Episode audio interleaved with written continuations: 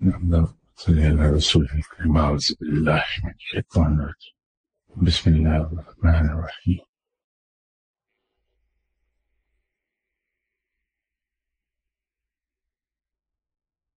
السلام علیکم خواتین و حضرات گزشتہ سے پیوستہ اتوار گفتگو کا آغاز اس بات سے کیا تھا کہ ایک چیز کو دیکھ کے بڑی خوشی ہوتی ہے کہ لوگوں میں روحانیت پہ چلنے کا، روحانیت کے حصول کا شوق بہت فراواں ہے۔ یہ اور بات ہے کہ اس کے پیچھے ہمارے مقاصد کیا ہیں یا ڈیپ ڈاؤن ہمارے سب کانشیس میں کیا ہے کہ ہم اس روحانیت سے کیا حاصل کرنا چاہتے ہیں۔ بہت سے موقعوں پر ٹی وی پر بھی اور یہاں بھی گفتگو ہوئی تو یہی عرض کیا کہ ہمارے یہاں بنیادی پرابلم یہ ہے کہ ہم نے اولیاء اکرام کے بارے میں کتابیں وہ پڑھی جو مریدوں کی لکھی ہوئی تھیں اور بدقسمتی سے ان کتابوں میں زیادہ زور کرامات پر دیا گیا ہے۔ نتیجہ یہ ہے کہ وہ جس طرح کی کرامات وہاں بیان کی ہوتی ہیں اس سے ہم انسپائر ہوتے ہیں اور ہم اسپائر کرنے لگتے ہیں کہ یہ قوتیں ہمیں حاصل ہو جائیں۔ یہ جنرلی یہی کچھ ہمارے سب پیش آتا ہے۔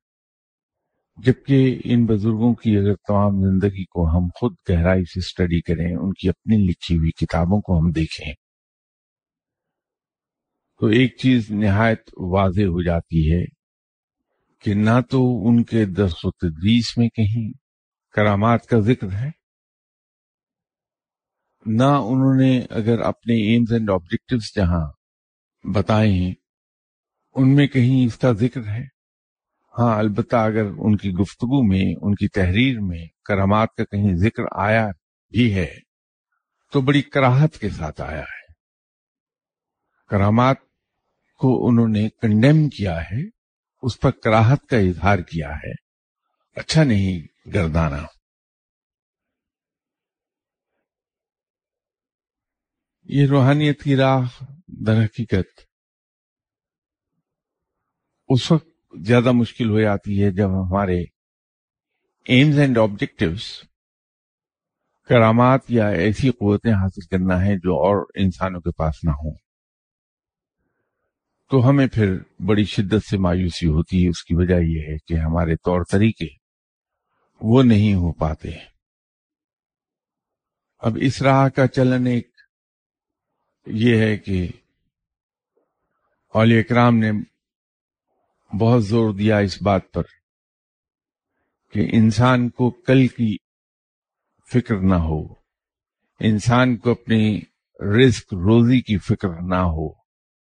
اور ان اولیاء کرام کے مطابق جس انسان کو اپنے کل کی فکر ہو گئی، جس انسان کو اپنے کل کی روٹی کی فکر ہو گئی، وہ درویش نہیں ہے۔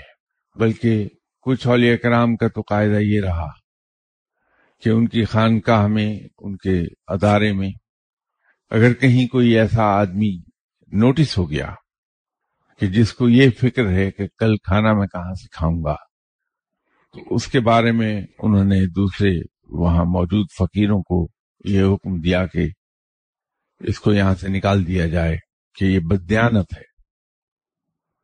صرف اتنا سوچنا کسی کا کہ کل روٹی کہاں سے ملے گی، یا روٹی کل ملے گی یا نہیں ملے گی، وہ اولیاء کرام جن کی کرامات کا ذکر کرتے ہم نہیں تھکتے۔ ان کے یہاں یہ عالم ہے کہ ایک بڑی میجورٹی ہے ان فقیروں کی، ان اولیاء کرام کی، ان درویشوں کی، کہ انہوں نے اپنے خانقاہ سے نکال کے باہر کر دیا اس آدمی کو، جس کو یہ فکر ہو گئی کہ کل روٹی کہاں سے کھاؤں گا میں۔ بابا فرید نے اپنی نشستوں میں، ایک نشست میں کہیں ذکر کیا ایک ایسے آدمی کا جو جنگل میں رہتا تھا۔ تو وہاں ایک درویش چلا گیا، جا کے اس سے ملا، ان سے بات بات کی اور کھڑا سوچ رہا تھا کہ یہ صاحب یہاں رہتے ہیں جہاں۔ کئی کئی سو میل دور تک آبادی نہیں ہے۔ تو یہ صاحب کھاتے پیتے کیسے ہوں گے؟ تو وہ عبادت میں مصروف تھے وہ بزرگ۔ یہ بیٹھے رہے وہاں، جب وہ فارغ ہوئے تو کھانے کا وقت تھا۔ تو ان صاحب نے آسمان کی طرف دیکھا تو تھوڑی دیر میں کھانا ان کو سرو ہو گیا۔ تو یہ اس بات پہ بڑے پریشان ہوئے کہ یہ غیب سے کھانا آ گیا منو سلوا اتر آیا ہے۔ اور کھانا جب کھا چکے تو ان صاحب نے زور سے اپنا پاؤں زمین پہ مارا تو چشمہ جاری ہو گیا اس کے پانی سے انہوں نے پیاس بجھا لی۔ تو بہت متاثر ہوئے یہ صاحب۔ جب چلنے لگے، ان سے ہاتھ ملانے لگے تو دیکھا ان کا رائٹ ہینڈ کٹا ہوا ہے۔ تو ان سے پوچھا کہ خیریت، یہ کیا ہوا؟ تو ان بزرگ نے ان سے کہا کہ اصل میں ہوا یہ کہ میں اس غار میں آ کے بس گیا تھا اور اپنے رب کو یاد کرتا رہتا تھا۔ ایک دن میں غار سے باہر نکلا تو غار کے منہ پر زمین پر ایک دینار پڑا تھا۔ چونکہ یہاں آمد و رفت ہے نہیں، کوئی آدمی آتا نہیں۔ تو مجھے یہ گمان ہوا کہ شاید یہ اللہ کی طرف سے بھیجا ہوا دینار ہے میرے اخراجات کے لیے۔ تو میں نے اس دینار کی طرف ہاتھ بڑھا دیا۔ ابھی دینار کو ٹچ نہیں کر سکا تھا تو ندا آئی کہ تم نے وعدہ خلافی کی ہے۔ یہاں آ کے تم بسے تھے۔ اس توکل پر کہ میں تمہیں رزق عطا کروں گا۔ تو آج اس دینار کو تم اٹھانے لگے ہو۔ تو یہ ابھی ندا ختم نہیں ہوئی تھی۔ تو میرے ہاتھ میں تلوار تھی، وہ میں نے نیام سے نکالی اور اس سے اپنا ہاتھ کاٹ کے پھینک دیا کہ یہ ہاتھ اس لائق نہیں کہ میرے ساتھ رہ سکے۔ جس نے اللہ پر بھروسے میں یوں خلل ڈال دیا ہے۔ تو یہ بزرگ جنہیں ہم اس بلند مقام پہ بٹھاتے ہیں اور ان سے ہم انسپائر ہوتے ہیں، ان کو آئیڈیلائز کرتے ہیں ہم۔ ان کا تو یہ عالم تھا کہ ہر طرح کی فکر سے آزاد اور رب پر بھروسہ یہ کہ کل کی سوچ نہیں ہے۔ ہوتا یہ ہے کہ جب انسان رب پر یوں بھروسہ کرنے لگتا ہے اور دنیا سے منہ موڑ لیتا ہے۔ دنیاوی مال و زر سے، دنیا کے کاموں سے وہ توجہ ہٹا لیتا ہے، اس کو فکر نہیں رہتی۔ تو یہ ایک عجیب، ہم نے قانون فطرت زندگی میں دیکھا کہ جس شخص نے بھی دنیا سے منہ موڑا اور دنیا سے دور بھاگا، دنیا اس کے پیچھے بھاگتی رہی۔ اور جو شخص دنیا کی فکر میں مبتلا ہو گیا، دنیا کے پیچھے بھاگا، دنیا اس سے آگے بھاگتی رہی۔ اور وہ ساری عمر دنیاوی مال و زر کا تعاقب کرتا رہا، لیکن دنیاوی مال و زر اس کو حاصل نہیں ہوا کبھی۔ یہ اصول صرف دنیاوی مال و زر تک ہی محدود نہیں ہے بلکہ ہم جتنے حاضرین یہاں تشریف رکھے ہوئے ہیں، ہم اگر اپنی اپنی زندگی پر نظر دوڑائیں۔ تو ایک عجیب و غریب فنومینا ہمیں دکھائی دے گا اپنی زندگی میں۔ جس کام کی ہم نے بڑی شدت سے خواہش کی کہ یہ ہو جائے۔ جس کام کے لیے ہم نے پوری شدت کے ساتھ دعائیں کرنا شروع کر دی، وہ کام کبھی نہیں ہوا۔ ہم اپنی اپنی زندگی پہ نظر دوڑائیں یہ خود آپ پہ ظاہر ہو جائے گی بات۔ لیکن اگر کسی چیز کی خواہش ہوئی، اس کی طرف ایک نظر دیکھا اور پھر بھلا دیا، اس کی فکر چھوڑ دی۔ اگر کوئی کام درپیش ہے، ہم نے اس کام کے بارے میں سوچا، دل میں خیال آیا کہ ٹھیک ہے، اللہ کو منظور ہے، اگر ہونا ہوگا تو ہو جائے گا۔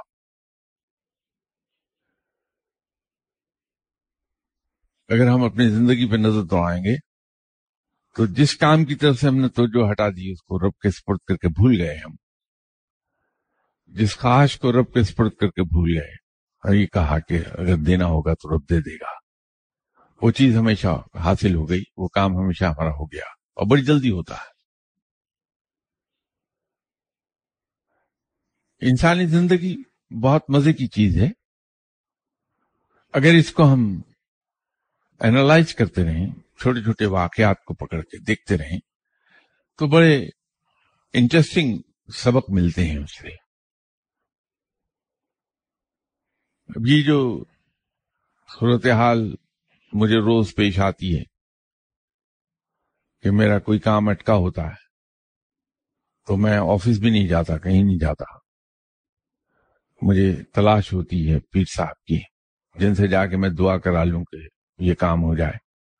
اور عام طور پہ ہوتا یہی ہے کہ میں کوشش کرتا ہوں کہ ہر گھنٹے کے بعد ان پیر صاحب کا دروازہ کھٹکھٹاؤں ان سے کہوں کہ جی وہ ذرا دعا کر دیجیے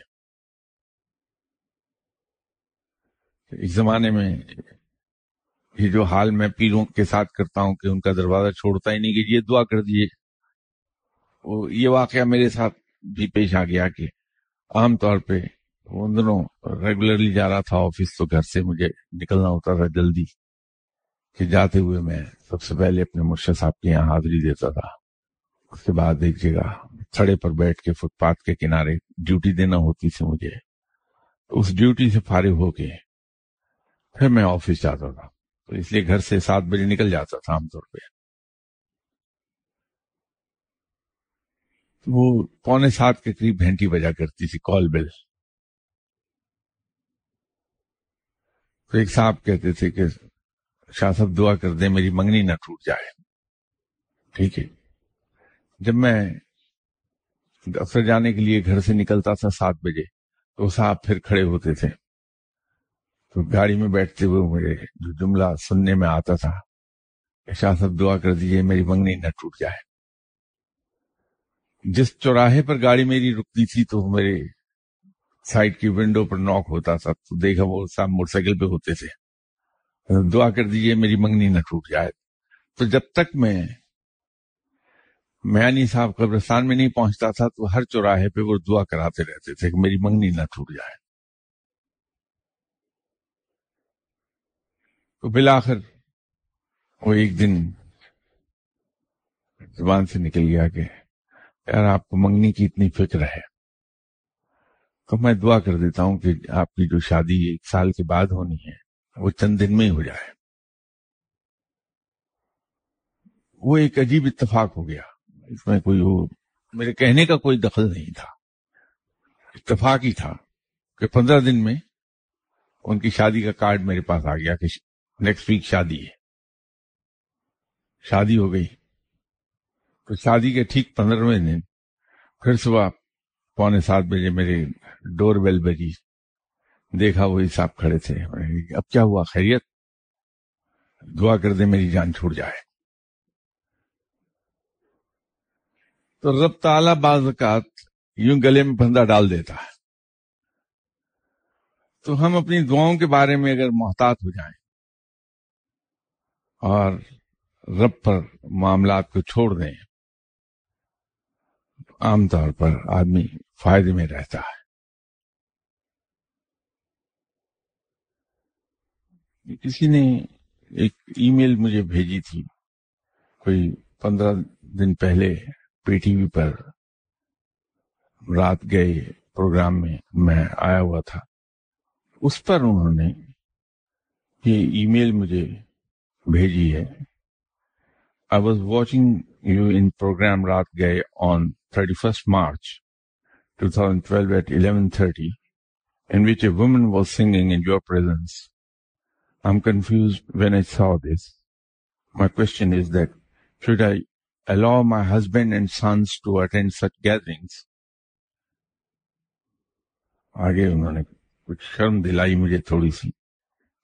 you have a level in status standing knowledge don't you think media was unjust and exploited your status by making such people sit in the gathering. Because of such people in your show, today many people have got the wrong idea. اب بات یہ ہے کہ وہ میں نے انہیں یہ لکھا تھا کہ میں ایک تو عام طور پر آدھی سطر انگریزی میں لکھنے کے بعد میری انگریزی ختم ہو جاتی ہے مجھے اردو میں لکھنا پڑتا ہے اس سے آگے میری انگریزی ختم ہو گئی تو میں لکھ نہیں پاتا لمبا جواب دوسرا ہاتھ سے لکھنے کی عادت نہیں اس وجہ سے ان سے ریکویسٹ کی تھی کہ میں یہ چونکہ بڑی ڈیٹیلڈ ڈسکشن اس میں انوالو ہے تو اگر آپ اجازت دے دیں تو میں کل کے نشست میں زبانی جواب دے دوں۔ بات یہ ہے کہ ہم اسلام میں مختلف جو چیزیں ہیں، اس میں ہمارے اندر بڑی شدت آ جاتی ہے۔ مولانا مودودی تھے کسی صاحب نے داڑھی کے بارے میں، ریش مبارک کے بارے میں سوال پوچھا تھا۔ تو جناب مولانا مودودی نے اس کا جو جواب دیا۔ وہ میرے نزدیک تو خوب تھا۔ مولانا مودودی نے فرمایا کہ اسلام میں داڑھی ہے، داڑھی میں اسلام نہیں ہے۔ لیکن ہمارے اندر بہت شدت ہے۔ اسی طرح کچھ لوگ جو موسیقی کو یہ کہتے ہیں کہ اسلام نے منع کیا ہے، ان کے اس میں شدت ہے کافی۔ جبکہ جب آپ صلی اللہ علیہ وسلم ہجرت کے وقت تشریف لے گئے تھے مدینہ منورہ، تو مدینہ کی بچیاں دف پر ویلکم کے شیر پڑھ رہی تھی اور کسی صحابی نے منع کیا تو آپ نے فرمایا کہ نہیں، انہیں یہ کرنے دو۔ تو وہ وہ بھی ایک مثال ہمارے پاس ہے۔ دف بہرحال ایک میوزیکل انسٹرومنٹ ہے اور عرب میں بڑا پاپولر ہے۔ پھر اولیاء اکرام کی ایک بڑی اکثریت ایسی ہے جو سما کو نہ صرف جائز سمجھتے ہیں بلکہ ان کے یہاں محفل سما بڑی پابندی سے منعقد ہوتی علماء کا زیادہ تر کا فتویٰ موسیقی کے بارے میں یہ ہے کہ اگر موسیقی انسان کو رب کی یاد دلا دے، رب کی طرف متوجہ ہو جائے تو وہ جائز ہے۔ اور اگر رب سے غافل کر دے تو ناجائز۔ یہ اکثر علماء کرام فرماتے ہیں۔ یہ پروگرام جس کو انہوں نے ریفر کیا ہے، یہ شاہ حسین کی یاد میں پی ٹی وی نے ٹیلی کاسٹ کیا تھا اور وہ جو خاتون گا رہی تھیں وہ شاہ حسین کی کافیاں تھیں۔ وہ فلمی گانے نہیں تھے، صوفیانہ کلام تھا شاہ حسین کا۔ اور جس طرح سے قوالی میں ساز استعمال ہوتے ہیں اسی طرح اس میں وہ میوزیکل انسٹرومینٹس تھے۔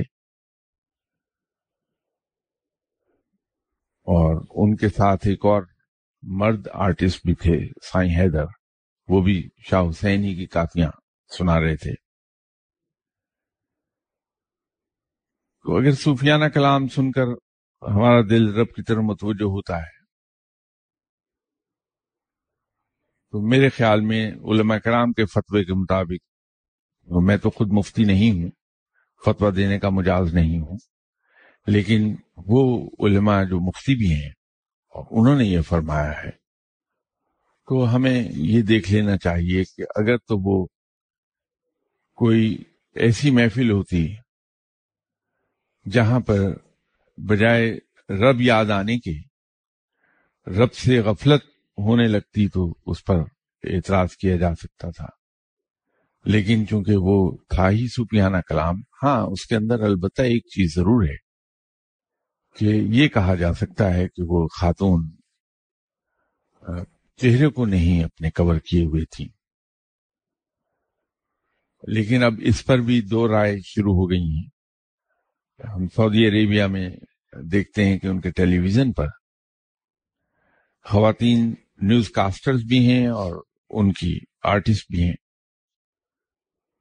لیکن وہاں علماء نے اس پر اعتراض ابھی تک نہیں کیا۔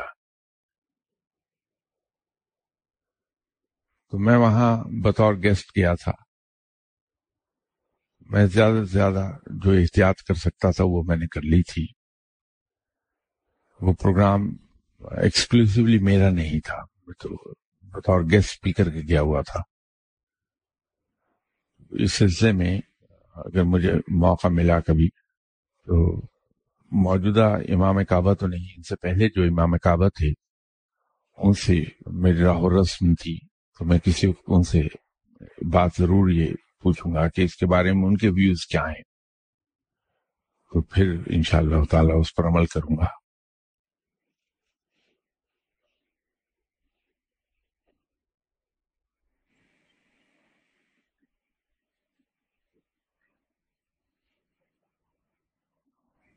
یہ انسان نے یہ ایک سوال ہے کہ every person has five لطائف in his chest which only one is more prominent and decides his destiny in spiritual journey every لطائف gets his face from different prophets different prophets of different locations. Does this mean that some person need more distance to travel to reach to their destiny after the ruh has attained the purity, lataif ruh? Does it mean they have to do zikr for longer durations to get the desired effects?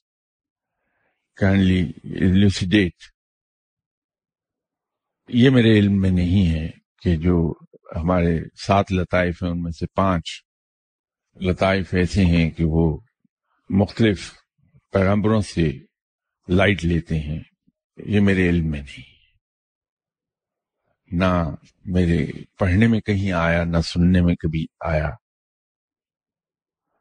یہ ضرور ہے کہ یہ میں جانتا ہوں کہ یہ جو ساتھ کے ساتھ لطائف ہیں، یہ اس وقت ایکٹیویٹ ہوتے ہیں جب ہم اپنی ذات کے اندر ایک کمبینیشن ڈیولپ کر لیتے ہیں۔ وہ ہے پارسائی کا اور نیکی کا۔ جب ہماری ذات میں پارسائی آ جاتی ہے، جو کہ عبادت سے آئے گی، ذکر اذکار سے آئے گی، اور نیک سوچ سے آئے گی۔ اور نیکی ہم اپنے نفس کو مار کر، اپنے نفس کی مخالفت کر کے اس راہ پر جب ہم چلتے ہیں، جو اللہ نے بتائی ہے اور آپ صلی اللہ علیہ وسلم جس راہ کو اپنی عملی زندگی کی صورت میں ہمارے لیے چھوڑ گئے ہیں۔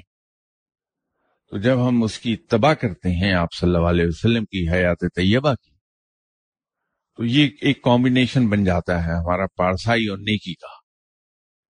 اس پارسائی اور نیکی کے نتیجے میں ہماری روح صرف یہ ساتھ لطائف ہی کیا۔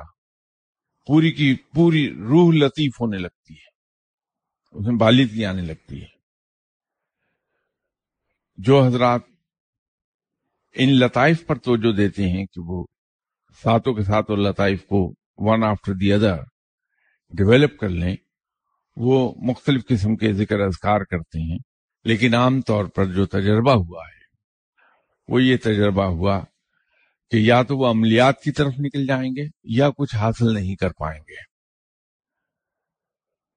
اگر تم آبجیکٹو ہمارا الٹیمیٹ آبجیکٹو رب کی دوستی ہے، اس کا قرب ہے، تو پھر ہمیں صرف لطائف پر توجہ دینے کی بجائے کہ یہ لطائف ہمارے ڈیولپ ہو جائیں ایکٹیویٹ ہو جائیں۔ ہمیں اپنی روح کی بالیدگی پر زور دینا ہوگا یہ لطائف خود بخود اس کے اندر کور ہو جائیں گے۔ لیکن اگر آبجیکٹوز ہمارے کچھ اور ہیں، تو پھر ہم ان لطائف کو اجاگر کر سکتے ہیں کہ جیسے ہم ایک دن ایک نوسٹل سے سانس لیں اور اس کو اسی سے ایکزیل کریں۔ اگلے دن دوسری نوسٹل سے ہم سانس لیں، اسی سے ایکزیل کریں۔ پھر تیسرے دن ہم ایک نوسل سے انہیل کریں، دوسری سے ایکزیل کریں اور ذکر کے ساتھ۔ ہم پھر سانسی کی ایک اور ایکسرسائز کر لیں کہ انہیل تو کریں، ہم بڑا اسموتھلی اس کو۔ اور ایکزیل ہم کریں جھٹکے کے ساتھ اور ضرب لگا کے۔ یہ اس طرح کی ایک ایگزامپل آپ کو میں نے دی ہے۔ تو یہ لطائف اجاگر ہونے لگیں گے ہمارے۔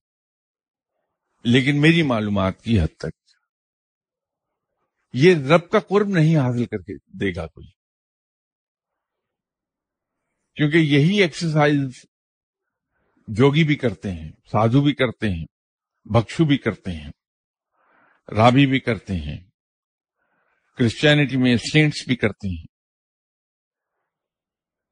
ان کی بھی یہ قوتیں بیدار ہوتی ان کو استدراج حاصل ہو جاتا ہے۔ اگر کسی ولی اللہ سے مسلمان سینٹ سے اگر کوئی خلاف فطرت ماورائے فطرت کوئی حرکت سرزد ہوتی ہے، تو ہم اسے کرامت کہتے ہیں۔ وہی چیز اگر ایک نان مسلم سے سرزد ہو، تو ہم اسے استدراج کہتے ہیں۔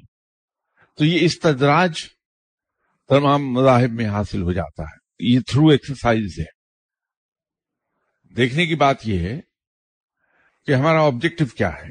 ہم الٹیمیٹلی کہاں پہنچنا چاہتے ہیں؟ اگر تو جنات کو قابو کرنا ہے تو اس کی تو بہت ہی وہ معمولی چیز ہے۔ مختلف ذکر اذکار ہیں، وظائف ہیں، ان کو کر لیا جائے۔ ہم کسی روح کے عامل بننا چاہتے ہیں، اس کا ایک بڑا معمولی سا عمل ہے، تین دن میں ہو جائے گا وہ۔ اگر ہم کرامات حاصل کرنا چاہتے ہیں، تو اس کے لیے ہم مختلف ذکر اذکار ہیں۔ ہمارے مختلف لطائف اجاگر ہو جائیں گے اور اس سے وہ کرامات سرزد ہونے لگیں گی۔ لیکن اس کا حاصل کیا ہے؟ ہم پہنچیں گے کہاں؟ مسلمان کا منتہا نظر تو یہ ہے کہ اسے رب مل جائے، رب کی دوستی مل جائے۔ تو یہ لطائف کو اجاگر کرنے سے رب کی دوستی نہیں ملتی ہے۔ رب کی دوستی حاصل کرنے کا بس وہی ایک آتھینٹک طریقہ ہے جو میں نے عرض کیا کہ عبادات کی جائیں اخلاص کے ساتھ تاکہ اس سے ہمیں پارسائی مل جائے۔ آپ صلی اللہ علیہ وسلم کی حیات طیبہ کی تباہ کی جائے تمام معاملات میں تاکہ ہم نیکی کی راہ اختیار کر لیں، تو یہ پارسائی اور نیکی کا بلینڈ جو تیار ہوگا، وہ قرب الہی حاصل کر دے گا ہمیں۔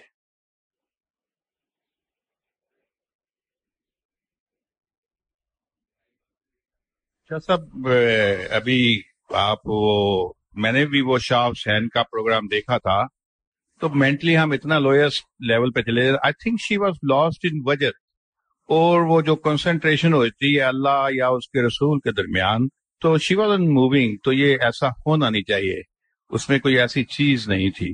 سیکنڈلی بات ہو رہی تھی کہ شاہ صاحب، ہمیں جو پرابلمس آ رہی ہیں نا، اس طرف آنا چاہیے۔ کوئی ایسا پی صاحب جو دعا کر دے کہ چوبیس گھنٹے میں سے چار گھنٹے ہی بجلی مل جائے۔ جو بجلی میں اپنی بیگم سے وعدہ کیا کہ سولر سسٹم تجھے لگوا دیتا ہوں، میں نے سوچا تین لاکھ، چار تین، ڈھائی لاکھ کا ہوگا۔ بٹ آئی بینگ ٹولڈ کہ it will cost about six lakh تو آ یہ بھی کر دیں کہ کہیں شادی ٹوٹ نہ جائے۔ اللہ۔ دیکھیے، جب انسان پبلک اپیرنس دیتا ہے تو وہ مائکروسکوپ کے نیچے آ جاتا ہے۔ لوگ مائکروسکوپک ویو اس کا لینے لگتے ہیں۔ اور ہم میں سے ہر آدمی ان چیزوں کو اسی طرح ویو کرتا ہے جو ہمارے دیکھنے کے اینگلز ہم نے ڈیولپ کر لیے ہوتے ہیں۔ لیکن سوال پوچھنا ہمارا حق ہے۔ اور سوال پوچھنے سے بہت سے ابہام کلیئر ہو جاتے ہیں۔ اللہ کی راہ میں سوال پوچھنے سے منع نہیں کیا جاتا۔ خاص طور پر اگر ایک شخص علم حاصل کرنے کی نیت سے سوال کرتا ہے تو اس کو ویلکم کیا جاتا ہے۔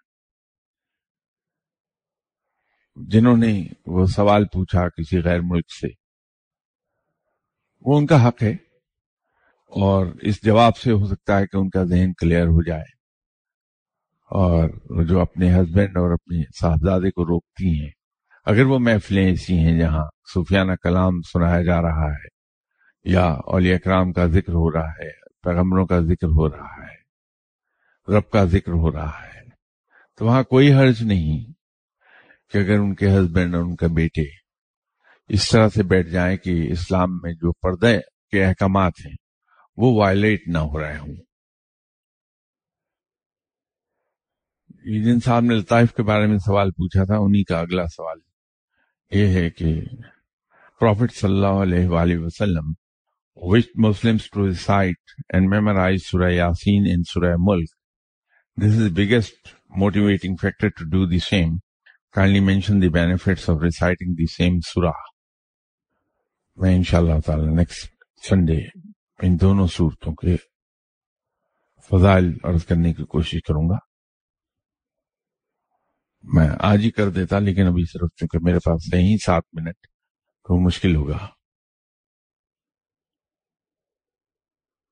یہ کسی نے سوال پوچھا ہے کہ یہ بتا دیں کہ کیا سورہ تقابن پڑھنے سے انسان کو اس شخص کی نشاندہی ہو جاتی ہے جو کہ اس کا مرشد یا گائیڈ ہو، تصوف کی راہ میں۔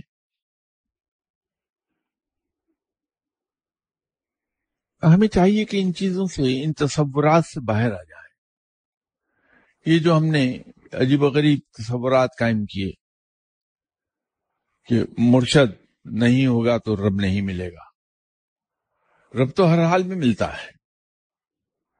ہم بجائے اس کے کہ مرشد کی تلاش میں اپنا وقت ضائع کرتے رہیں۔ اگر وہی ہم یاد الہی میں گزار دیں یا نیکی کی راہ پر چلنے میں گزار دیں، تو اس کے انعامات کی بارش ہم پر ہو جائے گی۔ رب تعالیٰ کا اپنا ایک نظام ہے، اس نے ہر کام کا ایک وقت مقرر کیا ہے۔ جب آپ کے مرشد صاحب کے ملنے کا وقت آپ سے آئے گا، تو وہ از خود کہیں نہ کہیں سے رب تعالیٰ بندوبست کر دے گا، آپ کے مرشد آپ کو مل جائیں گے اور آپ کی تربیت فرما دیں گے۔ اس بات میں پریشان نہ ہوئیے۔ اب یہ میں نے کسی یہ اسی یہیں پر کسی نشست میں یہ عرض کیا تھا آپ سے کہ ہم اپنی ذات پر یہ کتنا بڑا ظلم کر رہے ہیں کہ رب تعالیٰ نے قرآن پاک کو اس لیے اتارا تھا کہ ہمیں وہ راہ ہدایت دکھائے اور راہ ہدایت اس وقت تک دیکھی نہیں جا سکتی جب تک کہ ہمارے دل سے دنیا کی محبت نہ نکل جائے۔ تو جو قرآن ہمارے دل سے دنیا کی محبت نکالتا ہے، ہم اس کی مختلف صورتوں کو، اس کی مختلف آیات کو دنیا کمانے ہی کے لیے استعمال کرتے ہیں۔ کہ دنیاوی کام ہو جائے، میرا یہ کام ہو جائے، میرا وہ کام ہو جائے، یہ صورت پڑھو، یہ آیت پڑھو۔ قرآن پاک کی تو تلاوت اس طرح سے ہمیں کرنی چاہیے، یہ سوچ کے کہ ہم رب سے ہم کلام ہو رہے ہیں۔ تو جب ہم اس کی تلاوت اس نیت سے کرتے ہیں کہ میں اپنے رب سے ہم کلام ہو رہا ہوں، اس کے انعامات پھر روحانی ہوتے ہیں۔ اور روحانی انعامات دنیاوی انعامات سے کہیں بالا تر ہیں۔ اور مزہ یہ ہے کہ روحانیت جب ایک خاص حد پر آتی ہے تو دنیا از خود حاصل ہو جاتی ہے، دنیا پیچھے پیچھے گھومتی ہے پھر۔ تو آپ سورہ تغابن کو اس لیے نہ پڑھیے کہ آپ کے مرشد مل جائیں گے۔ ایک بہت چھوٹے مقصد تک محدود ہم کر لیں گے اس کے انعامات کو۔ ہم بڑے مقصد پر اسے استعمال کریں کہ ہم سے جو روحانی کوتاہیاں ہو گئیں، کوئی ہم سے پڑھائیوں میں غلطیاں ہو گئیں، یہ اس کا مداوع کر دے گی اور ہماری روح کو اس طرح سے یہ ترتیب دے دے گی کہ ہم اللہ کی راہ پہ چل نکلیں گے۔ وہ ایک بہت بڑا فائدہ ہے۔ دوسرا سوال انہی صاحب نے پوچھا ہے کہ غصے کے عنصر کو اپنی ذات سے نکالنے کا راستہ کیا ہے؟ یہ میں نے پہلے بھی عرض کی تھی۔ غصہ ہماری فطرت کا حصہ ہے اور ہماری حفاظت کے لیے بہت ضروری بھی ہے۔ لیکن اس غصے کو بے لگام گھوڑا نہ بننے دیں ہم۔ اس کی لگامیں اپنے ہاتھ میں رکھیں۔ اس کا کنٹرول ہم اپنے ہاتھ میں رکھیں۔ جب ہم غصے سے بے قابو ہونے لگتے ہیں تو اس کا آسان ترین راستہ یہ ہے کہ میں نے اسے بڑا افیکٹو پایا۔ کہ ہم یہ یاد کر لیں کہ میں جس ہستی صلی اللہ علیہ وسلم کا امتی ہوں، آپ صلی اللہ علیہ وسلم غصہ پی جاتے تھے، تو میں اسی سنت پہ عمل کروں گا کہ میں اپنے غصے کو پی جاؤں گا۔ تو جب ہم یہ پندرہ سولہ بار، بیس بار کرتے ہیں، تو پھر یہ عادت بن جاتی ہے کہ ہم اپنے غصے کو پی جاتے ہیں۔ اس سے قابو میں آ جاتا ہے غصہ۔ تیسرا سوال ان صاحب نے کیا ہے کہ اکثر انسان بائی نیچر لالچی اور بے صبر ہوتے ہیں۔ وہ چاہتے ہیں کہ ڈیزائرڈ ریزلٹس فوراً ملنا شروع ہو جائیں۔ روحانی طور پر کیا روحانیت کی راہ میں، ابتدا میں ایسا ممکن ہے؟ کہ تھوڑے عرصے میں کچھ دیر کا مشاہدہ ہو جائے تاکہ انسان کا یقین اپنے رب کی شان پر اور قدرت و طاقت پر پختہ ہو جائے۔ اور روحانیت کے باقی کے نائنٹی فائیو پرسینٹ راستے پر یقین، اعتماد اور ثابت قدمی سے چلے۔ روحانی راہ عقل اور لاجک سے بالتر ہے۔ ہم اس راہ میں نہ لاجک کو دخل دے سکتے ہیں، نہ اپنی عقل سے کام لے کر کسی مقام کو جا پہنچ سکتے ہیں۔ اور پھر روحانیت کے ایک بڑا سیدھا، سادہ اصول ہے کہ جس انسان کو یہ بے چینی رہی کہ مجھے کچھ ملا یا نہیں ملا، وہ ہر نماز پڑھنے کے بعد اپنے آپ کو کھنگالتا رہا کہ مجھے آج کچھ ملا یا نہیں ملا، کیونکہ ایک نماز پڑھ لی میں نے۔ تو اس راہ میں کچھ نہیں ملتا۔ انسان وہیں کا وہیں کھڑا رہ جاتا ہے۔ جس شخص نے اس ملنے سے بالا تر ہو کر کہ مجھے کچھ مل رہا ہے یا نہیں مل رہا، اپنے رب کو پکارا کہ میں صرف اپنے رب کو پکار رہا ہوں، اسے سب کچھ مل گیا اور بڑی جلدی ملا۔ دیکھ کر تو سبھی ایمان لاتے ہیں۔ جو بغیر دیکھے اپنے رب پہ ایمان لائے، اس کی قوتوں پر ایمان لائے، وہ بہت افضل اور بالا تر ایمان کا درجہ ہے وہ۔ تو اگر ہم کچھ دیکھ کر رب پر ایمان لائیں، تو ہم لوور درجے پر کمپرومائز کیوں کر رہے ہیں چیزوں کو؟ تو ہم غیب پر ایمان لائیں، جو اعلی درجہ ہے ایمان کا۔ نہ تو اس تانگ میں رہیے کہ مجھے کچھ ملا کہ نہیں ملا، ورنہ کچھ نہیں ملے گا۔ اور نہ ہی یہ سوچیں کہ میں اپنے رب پہ اس وقت پختہ ایمان لاؤں گا جب میں اپنے رب کو دیکھ لوں گا، اس کی قدرت کو دیکھ لوں گا اس کے اسرار کو دیکھ لوں گا۔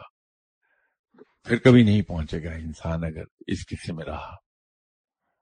یہ روحانیت میں ناکامی کا آسان نسخہ ہے اس قسم کی خواہشات۔ السلام علیکم۔ وعلیکم السلام۔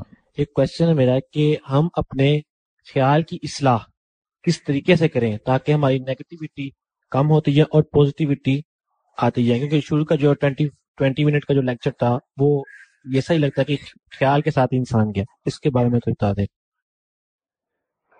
بہت آسان طریقہ ہے۔ ہر چیز کی ابتدا ہوتی ہی سوچ سے ہے۔ جیسے انسان کی سوچ کی اصلاح ہو گئی اس کے تمام اعمال کی اصلاح خود بخود ہو جائے گی۔ جب ہمارے ذہن میں کوئی سوچ آتی ہے، تو ہم اس سوچ کو، اس کو سوٹی پر پرکھ لیں جو ہمارے پاس موجود ہے۔ آپ صلی اللہ علیہ وسلم کی حیات طیبہ۔ کہ آپ صلی اللہ علیہ وسلم نے کبھی ایسا عمل فرمایا جو میں سوچ رہا ہوں کرنے کا۔ نہیں فرمایا تو اس کو، اس خیال کو رد کر دیا جائے۔ اور اگر حیات طیبہ سے کوئی نظیر ملتی ہے تو اس پہ عمل کر لیا جائے۔ تو سوچ کی اصلاح خود بخود ہونے لگتی ہے۔ انہی صاحب کا ایک اور سوال ہے کہ روحانیت کے راستے پر چلنا میری چوائس ہے اور میں اس بات کے لیے بھی شاید تیار ہوں کہ جو دنیاوی مشکلات امتحان کے طور پر اس راہ میں آئیں، خاص طور پر مالی تنگی، وہ بھی میں برداشت کروں گا۔ لیکن اگر میری فیملی جو مالی معاملات میں مجھ پر انحصار کرتی ہے وہ بھی تو اس مالی تنگی سے متاثر ہوں گے، جبکہ انہیں فی زمانہ میری روحانیت کے چلنے سے کوئی دلچسپی نہیں۔ تو ایسے میں کیا کیا جائے کہ ان کے مالی معاملات متاثر نہ ہوں، میری کوششیں بھی جاری رہیں۔ اسلام ہمیں رہبانیت نہیں سکھاتا، ترک دنیا نہیں سکھاتا، بلکہ مخالفت کرتا ہے ترک دنیا کی۔ ہم روحانیت کی راہ پہ چل سکتے ہیں بغیر دنیا کو ترک کیے ہم سبق حاصل کریں آپ صلی اللہ علیہ وسلم کی حیات طیبہ سے کہ آپ صلی اللہ علیہ وسلم نے دنیا نبھائی ہے، دنیا داروں سے زیادہ۔ اور آپ نے دین نبھایا ہے دینداروں سے زیادہ۔ ہر معاملے میں ایکسل کیے ہیں۔ آپ صلی اللہ علیہ وسلم زندگی کا کوئی شعبہ، کوئی پہلو لے لیجیے، اس میں وہ ایکسل کیے ہوئے ہیں، ان سے بہتر انسان اب ابھی تک نہیں آیا دنیا میں، نہ آئے گا کبھی قیامت تک۔ اگر ہم ان کے فٹ پرنٹس کو فالو کر لیں، تو ہم منزل کو جا پہنچیں گے۔ مالی تنگی اپنی ذات پر سہ لیں لیکن اپنے ڈپینڈنٹس تک وہ تنگی حت الوسا نہ پہنچنے دیں۔ لیکن جو چیز ہمارے اختیار سے باہر ہو جائے، اس پر جواب دہی نہیں، اللہ کے حضور بڑے آرام سے یہ راستہ طے ہو جائے گا۔ یہ جو سوچے ہیں، جو یہ معاملات ڈیولپ ہو جاتے ہیں کہ فیملی کی طرف سے بڑی شدید مخالفت آتی ہے روحانیت کی راہ پر چلنے کی، یہ بھی اسی ٹیسٹ کا حصہ ہے۔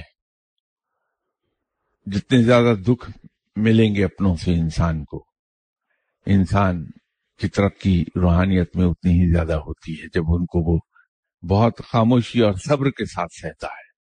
زبان پہ اف نہیں آتی۔ کسی سے کوئی گلا شکوا نہیں کرتا۔ کسی پر ظاہر ہی نہیں کرتا کہ تم نے مجھے کتنا بڑا دکھ دے دیا ہے۔ ہنستا رہتا ہے ہر وقت۔ تو انسان کی روحانی ترقی زیادہ ہوتی ہے۔ ایک بات پہ پھر بار بار میں زور دے دوں گا۔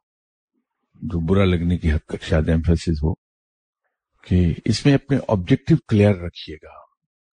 روحانیت میں انسان بڑی تیزی سے ٹریک سے اتر جاتا ہے۔ نظر اس پر رہے کہ مجھے رب چاہیے۔ نہ یہ کشف و کرامات مجھے چاہیے، نہ کوئی قوتیں چاہیے، نہ کچھ اور چاہیے، نہ مجھے کوئی سیر چاہیے۔ مجھے کچھ نہیں چاہیے، مجھے صرف رب چاہیے۔ وہاں نظر جما کے رکھیے اور سفر جاری رکھیں اپنا۔ انشاءاللہ اللہ تعالی اس منزل تک ضرور پہنچیں گے۔ لیکن ڈسٹریکشنز بہت آئیں گی، اس پہ انشاءاللہ پھر کسی وقت بات کریں گے۔ السلام علیکم۔